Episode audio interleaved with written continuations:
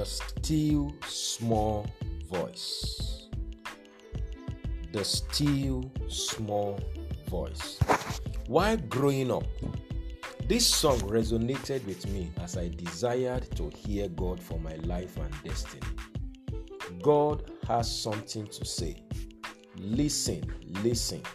Pay rapt attention, for God has something to say.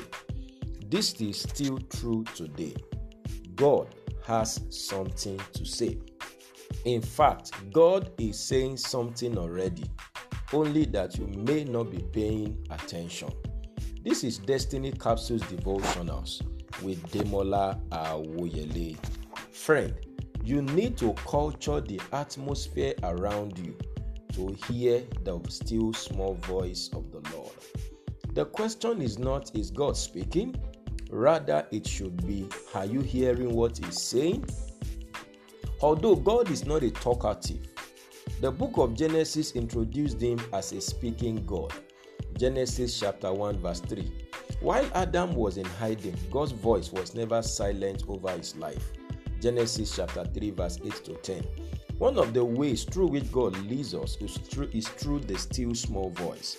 This is quite different from the audible voice, in that the still small voice often sounds on your inside, that is internally, while the audible voice sounds externally as though a human personality like a friend were speaking to you.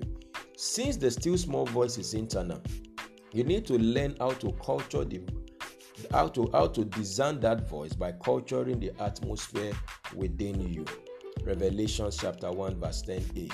It takes some measure of stillness to perceive the still small voice. This stillness has to be internal and almost always has nothing to do with what is happening around you. This is why you can be in a noisy and chaotic atmosphere, but there is stillness or tranquility on your inside. In the same vein, you can be in the quietest environment, but the inside of you is so noisy that you cannot hear that voice. Mark chapter 4, verse 37 to 39. Be still and know that I am God. Psalms 46, verse 10. This is more of a command than an admonition. If you want to know that God is God, if you want to perceive His voice in the midst of the confusions around you, you have got to be still. You need to practice stillness and be disciplined about it. 1 Thessalonians chapter 4 verse 11. Prayer is a dialogue, not a monologue. So in prayers, take some time to maintain silence before God. And after the earthquake, a fire, but the Lord was not in the fire. And after the fire, a still small voice. 1 Kings chapter 19, verse 12. Don't tie God to a location or circumstances. God may not be in the wind, earthquake, fire, and so on. He may not even be in the quietness. God is where He chooses to be for you part time. All you need is to be accustomed to His voice.